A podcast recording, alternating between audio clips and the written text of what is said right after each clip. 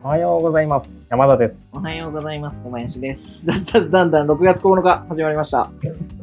何なんですか、その声。ロボット。なんかロボットに触れる機会があったんですか、昨日。こんにちは。変なテンションですね。どうしたんですか？朝から酔っ払ってるんですか？いやいやおかしいじゃないですか。それ 飲みながら仕事されるテレワーク民もいるっていう話なのでね。ありましたね。なんか、なんか、ロケットニュースかなんかのに記事で、はい。あの、テレワーク中に飲み会を開いてみたらどうなるかみたいな、しょうもないのあったんですけど、面白かったね。バレてたね。大体わかるよね、なんか。まあね。昔だったらなんかね、映像的なところであれだけど、もう大体なんか顔色とかわかるからね。わかりますね。うん。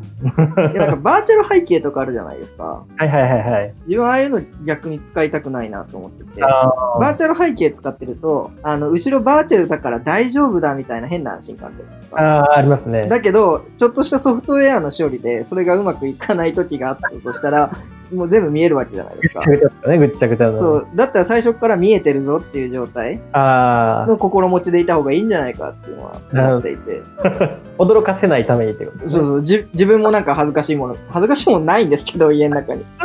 まあでもパンツとか部屋干ししてるんで、そういうのがあの映っちゃったりするとセクハラとかになるわけじゃないですか。なるほどね。なるかもしれないね。そうそうそうそそれをバーチャル背景があるから大丈夫だっていうのはちょっと違うんじゃないかなと思っていて。ですね。なんか、あの議員の人が、その国会のやつが全部オンラインになって、はい。オンラインに出てたけど、なんか上半身だけ映してるつもりが全半身、全身映ってて、下半身パンツだったみたいな ニュースになってた。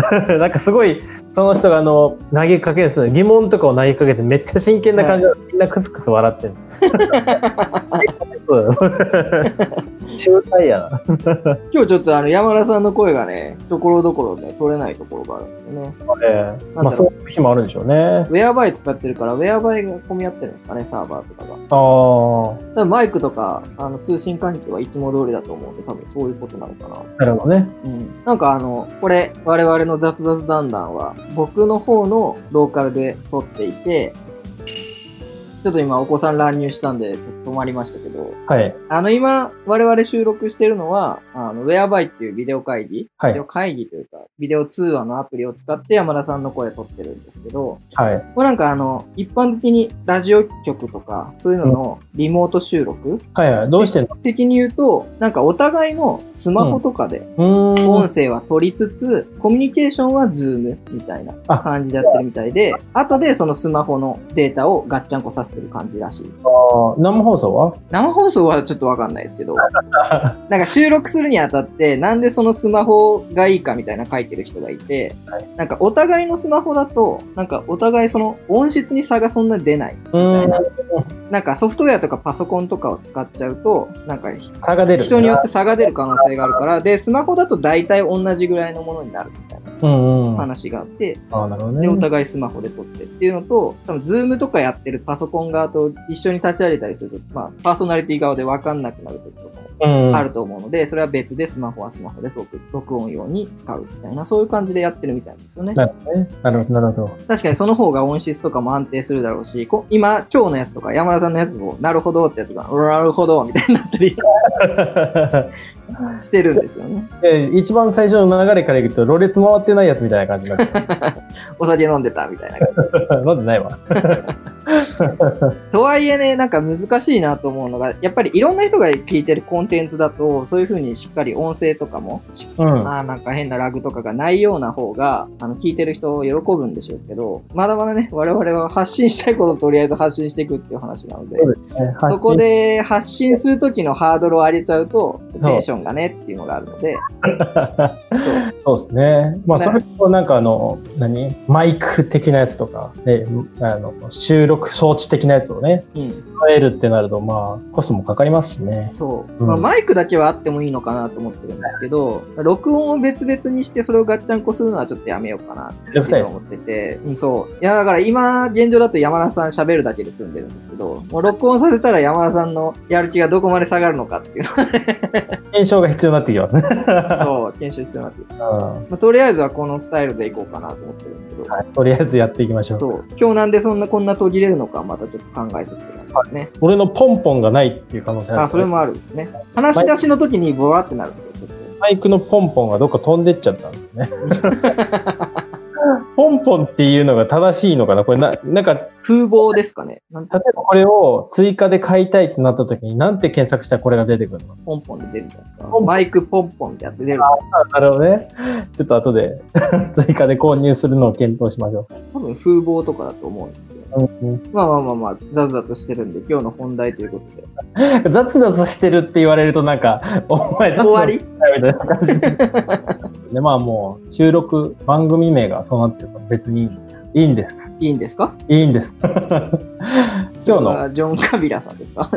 いいんです。それもいいんです。流れももういいんです。はい、また通信途切れてしまったんで、あの、ザズザズとしてたところから再開したいなと思うんですけど。あ、こんにちは。すいません。多分、ウェアバイの問題じゃないかなと思います、ねあねさっきより全然いいですね。いいですね。マシになりましたね。話になりましたね。えーうん今日の本題の方に移っていきたいと思うんですけど、はい。今日の本題は、気持ちよく報酬を受け取る方法というテーマが設定されてるんですけど、どういうテーマやねん。どういうテーマやねんって話で、まあ、基本なんか、小林くんは働く、働かされて働くのが嫌だみたいな話働きたくない。そう。で、なんか報酬もなんか、働いてないの報酬を受け取るのは嫌だし、なんか、報酬をなんか気持ちよく受け取りたいって昨日言ってたから、じゃあそれを報酬を気持ちよく受け取るにはどうしたらいいんだみたいな、ちょっと考えてみようっていうので、はい考えてみたんですよね、お報酬を。おで、なんか、まあ、まず思い浮かんだのが、そもそも働きたくないっていうことは、働かずに報酬を受け取れるうん。ようにすれば気持ちいいんじゃないかなと思って、で考えた時に、不労所得。印税とか、はい。不動産のあれとか、うん。いろいろあるじゃないですか。不労所得なんじゃないかな、みたいなの考えて、で、不労所得って種類どんなにあるんだろうと思って。いろいろ見てたんですけど、まずまあ、あの、不動産の投資ですよね。うん。あとは、株式の配当とかうん。ですね。あとはまあ、利子とか、はい。信託とか、債券とか。うで、なんかそれだとまあ、やっぱ初期投資、初期コストかかっちゃうからって書いてるのが、ブログとかのアフィリエイトね。うん。うん、働いてるやんっていう人もいるかもしれない。ブログ書くの大変だからね。大変ですよね。いやいやブログ書くの不労所得じゃないよね。しんどいよね。なんなら俺一番しんどいと思うな。まあでも、不労所得っていうくくりにしてるのは、一回書いてしまえばっていうことですよねス。トックされるからっていうことですね。まあそれ YouTube も一緒で。ね。なんか、まあ基本に一回作ってしまえば、そのコンテンツさえ良ければ、あの、継続的にお金入ってくるよっていう話なんですよね。で、不労所得なんじゃないかなと思ったんだけど、はい。そもそもなんか、あの、話を聞いてる限りちょっと違うんじゃないかな。うん。そうですね。うんそもそも働きたくないっていう感じではないんじゃないかっていう。なんか働く意味のあることに対しては働くけど、意味のないことをしたくないみたいな多分ものが根底にあるんじゃないですか？どうなんですか？いや、まあ、そうですね。なんか、今これやってみてもいいかなみたいな話だと、働くので、そうですよね。うん。それは働くというよりはやってみるっていう感じなんですよね。働いているっていう感覚を持ち出すと多分辛くなってくるから、そうです、ね。それは何だろう、ライフ的な、そう、ライフ的な、あの、生きていく生活ルーティンの中に組み込めれば、それはそれでうん。いいっていう話なのかなってちょっと話を聞きながら思ってて、うんじゃあだとして不労所得違うなと思ってて、はいでもなんかなんだろうって思った時に、農業じゃないかと。収納してみてはどうだろうかというふうにちょっと思ったんですよね。なるほど。でもなんか調べてたら2000 1995年からあの2015年20年の間に、はいその収納してる人たち、はい農業やってる人たちが、えー半分ぐらいになったんですよね人口的に256万人だったのがはい。2018年のタイミングで145万人、まあ、半分まではいかないけど6割減ぐらいになったんですよね。うん。でとはいえニーズとしてはもう普遍的なものだしそうですね。で、高齢化が進んでるから、どんどんとなんかその、何？土地自体が、あの、あまり余ってるような形になってて、友達とかもなんか、友達のおじいちゃん、おばあちゃんがやってた畑が、おばあちゃんもやらなくなったから、あの、ただでもいいから貸すよみたいな。で、そういう人が増えてるらしいんですよね。そういう人を借りて、で、おばあちゃんたちに、まあ、あの、できたもの、リターンを返しつつ、うん。回していけば、生きていくことはできるし、うん。なんだそれで、あの、他の人を幸せにできるかもしれないし、っていうので、農業っていうのはめちゃめちゃいいんじゃないかなと思ってて、で、昔なんかはその、体を動かしたいみたいに言ってたじゃないですか。そうですね。これ農業だとめちゃめちゃ体を動かすし、農業ありなんじゃないかみたいな思ったんですけど、どうですか？農業一応オーストラリアでちょっと働いてはいたんですよね。はいはいはあの、季節労働者というか外国人労働者としてい。うんうん。は働いていたんですけど、なんか、オーストラリアで、あの、季節労働者って、あの、聞くと、イメージドナドナなんだ なんかトラックのまあでも。言うたらそうですよ。あの、出稼ぎに来てる人たちがいる中で働いてるみたいな。あーなるほどねところだったのでみんな、その、ワーホリ的な人ばっかりじゃなくて、もうそれこそ、なんだろう、貧しい国から出稼ぎに来てる人とかもいるわけだよね。いや、まあまあ、ワーホリではあるんですけど、ワーホリだ。あの、オーストラリア、あの、物価が高いので、賃金が高いんですよ。なので、なるあの、例えば台湾出身の子とかからすると、あの、数ヶ月、数ヶ月とまではいかないんですけど、結構な額の給料がもらえるんですよね。ああ、なるほどね。そうそうそう。だから、あの、ワーキングホリデーで来てても、あの、できるだけ稼いで帰りたいみたいなのなるほどね。があったりあするので、まあそういう人たちもいたりとか。あ、もはやホリデーではないということですね。もそうですね。ワーキング、ワーキングプア的な感じで、もう必死に働いていたから。なまあだから季。節労働者ではあったんですけど、どうだったんですか？は農業、まあその時は収穫がメインでやってたんですけど、いはい。農業のイメージとしてやっぱりあの、作り始めから収穫までのサイクルが長いじゃないですか。長いですね。試行錯誤が大変だなっていうところがあって、そうでしょうね。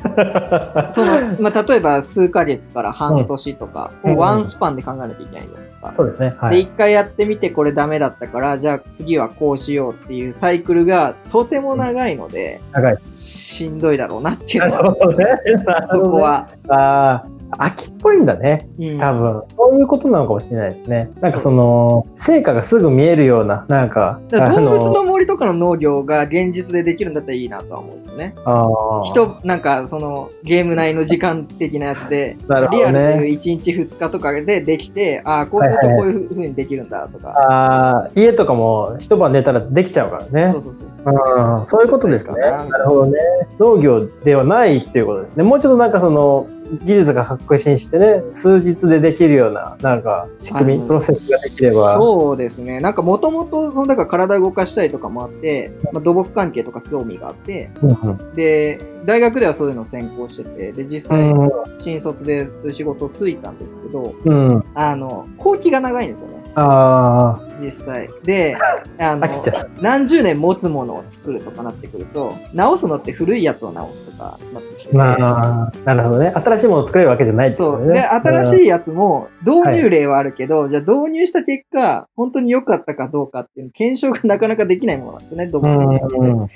何十年のスパンなので。で、それをじゃあ導入するのはいいのかとか、もう結局感覚でしかないじゃないですか。あこれどうなん？みたいな、そういうところがあって、あんま面白みを感じなかったのはそこもありますよね。あ、なるほどね。うん。なるほどな。そうですね。気持ちよく収入を得るには、からちょっとそれたとは思うんですけど、そうですね。その辺、難しいですね。農業はちょっと難しい。農業違うということですね。うんなった時に、あのーコンサルティングとかうん。で、タームが短いような、例えば1ヶ月周期とかで何か改善するとか、うん。3ヶ月周期とかで何か改善するみたいなものが、ひょっとしたらありかもしれないなと思ってて。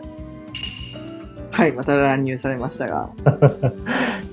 で、コンサルティングとかだったら、まあ、普通にコンサル会社とか入っちゃうと、それこそね、プロジェクトが入れられてうん。何年とかみたいな、あの、縛られるけど、最近なんか、ビザスクとか、この前上場したビザスクとか、あありましたちょっね。とでコンサルティングをやるみたいなの、自分の能力活かしてみたいな、うん。あると思うんですけど、そういうのどうですかね？うん、どうなんでしょうね。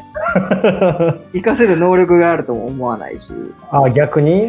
どうなんやろうっていう。ところ？どういうのが、なんか、あの、なんか、パッと見、理想じゃないですけど、あるのは、やっぱり生活してる上で、はいはいなんだろうな、血液とかって勝手に生成されるものじゃないですか。はい。で、そういうのは価値を自分でクリエイトしてるわけじゃないですか。生きてるだけでクリエイトしてるものを、でそれで。